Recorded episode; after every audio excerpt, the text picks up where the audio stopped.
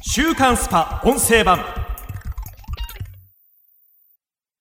こちらのオーディオブックは週刊 SPA!2019年12月3日10日合併号より特集50代になる憂鬱をお届けします。アプリでダウンロードできる添付資料で写真や図表がご覧いただけます。左遷老後資金介護エトストラ。中年のリスク回避を徹底研究。50代になる憂鬱。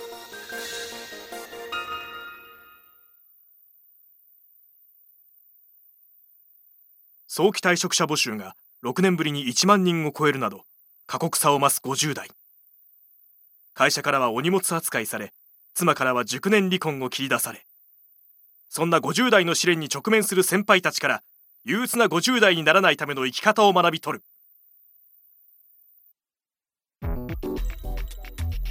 50代が抱える7つの試練とは？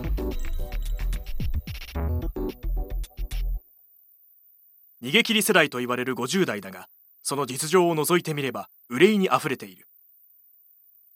50代男性3000人を対象にしたアンケートでは約8割が50代を迎えて人生最大の危機に直面し9割以上が何かしらの不安を抱いていることが判明。なぜ彼らはここまで追い詰められているのか。そのシビアな現状を人事ジャーナリストの溝上則文氏はこう語る年功序列の恩恵を受けてきた今の50代は能力以上に給与をもらっている。このギャップを是正しようと業績好調な企業でさえ早期退職者募集を進めています。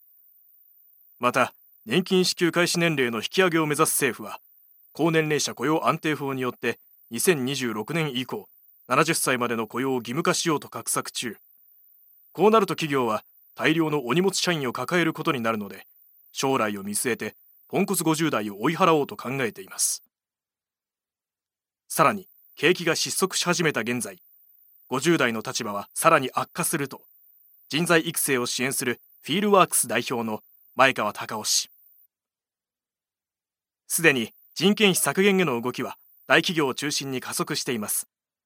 そのメインターゲットがボリュームゾーンの中高年男性。今後しばらくは中高年へのリストラ圧力は強まり職場での早期退職干渉が向上化する恐れさえあります。新たな環境を求めて転職や独立に舵を切っても前途多難だ。年収低下は言わずもがな大企業から中小企業への転職なら給料は半分近く下がる覚悟が必要。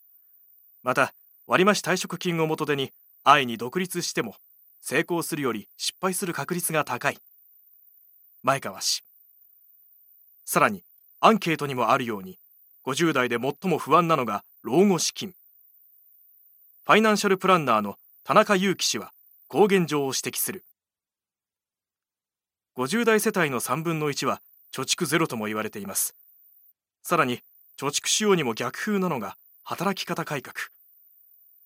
大手メディアの中堅社員は残業禁止で年収が1200万円から700万円台に5割近く減ったと嘆いていました。このように過酷さを増す50代の人生。彼らが迎える居残り左遷転職失敗独立破綻老後資金難民介護地獄泥沼熟年離婚心身崩壊というアンケート上位を占めた7つの試練について実例とともに対処法を模索していく。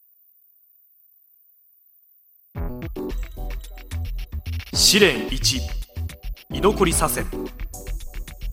出生の未練で左遷。パワハラ地獄へと突き落とされる。会社員になったからには大半の人が憧れる出世の道。流通系企業に勤める林田徹さん。加盟54歳も。かつては出世を目指す企業戦士の一人だった。30代で若手管理職に抜擢された時は嬉しかったですね。しかし激務に加えて年上部下との微妙な関係性や同僚からの嫉妬など全く仕事に面白みを感じなくなり40代の頃には何のために働いているのかわからなくなっていました。それでも心を無にしてもっと出世すれば状況は一変するはずだと自分に言い聞かせて仕事に打ち込みました。だがそこまで身を粉にした林田さんを待っていたのは非常な運命。ある日過労で倒れると療養という名目で左遷部署に飛ばされ出世の道が完全に閉ざされることに。しかも追い打ちをかける地獄の日々がここから始まった。移動先の上司が同僚がいる前で平気で怒鳴りつけるようなパワハラ体質の人だったんです。若いうちなら血気盛んな上司にも耐えられましたが50代の自分には屈辱でしかなくもう死にたいと思い悩む日々でした。左遷部署に飛ばされたことで年収600万円が500万円ほどに。3人の子供はいずれも学生で進学させてやりたい親心と上司へのストレスの間で夜もなかなか寝つけないように。それで限界を感じて人事部に駆け込んだんです。さすがに口を聞いてくれたのか上司とは直接的に関わらずに済むようになりました。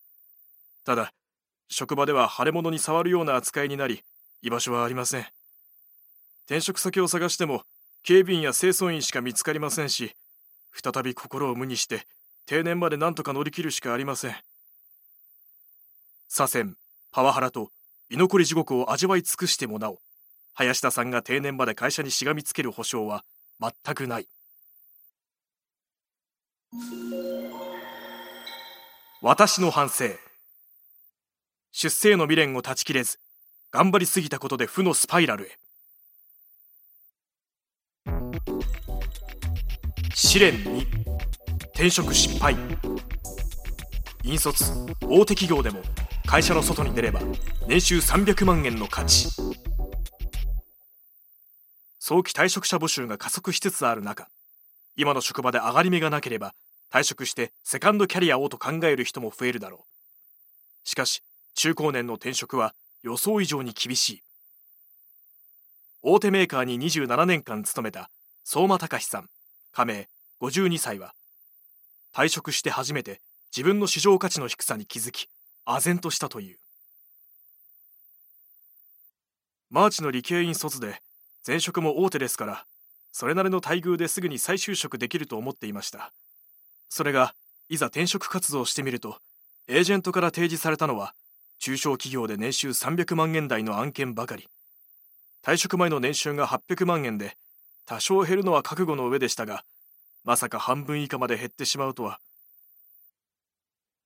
独身ならばそれでも割り切れたが相馬さんの2人の息子は私立に通う高校生と中学生。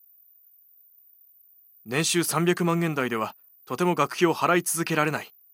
かといって転校させるわけにもいかず大学にも進学させたいので早期退職金は老後資金どころかほとんどが学費に消える予定です。転職活動が長引き失業保険が途絶えればますます苦しくなっていく。真綿で首を絞められるような不安とプレッシャーの中退職3ヶ月後に年収360万円の中小企業に再就職を決めた。退職時に何とかなると妻に身を切った手前家庭での発言権はほとんどありません。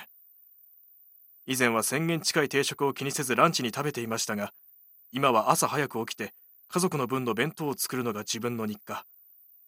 小遣いも5万円からほぼゼロにカットされたのでもっぱら晩食は自宅で発泡酒です。本当になぜ早期退職前に転職先のめどを立てておかなかったのか。目先の割増退職金と根拠のない自信で目がくらんだ自分を甘くないぞと叱ってやりたいです。計画性のない転職は現金だ。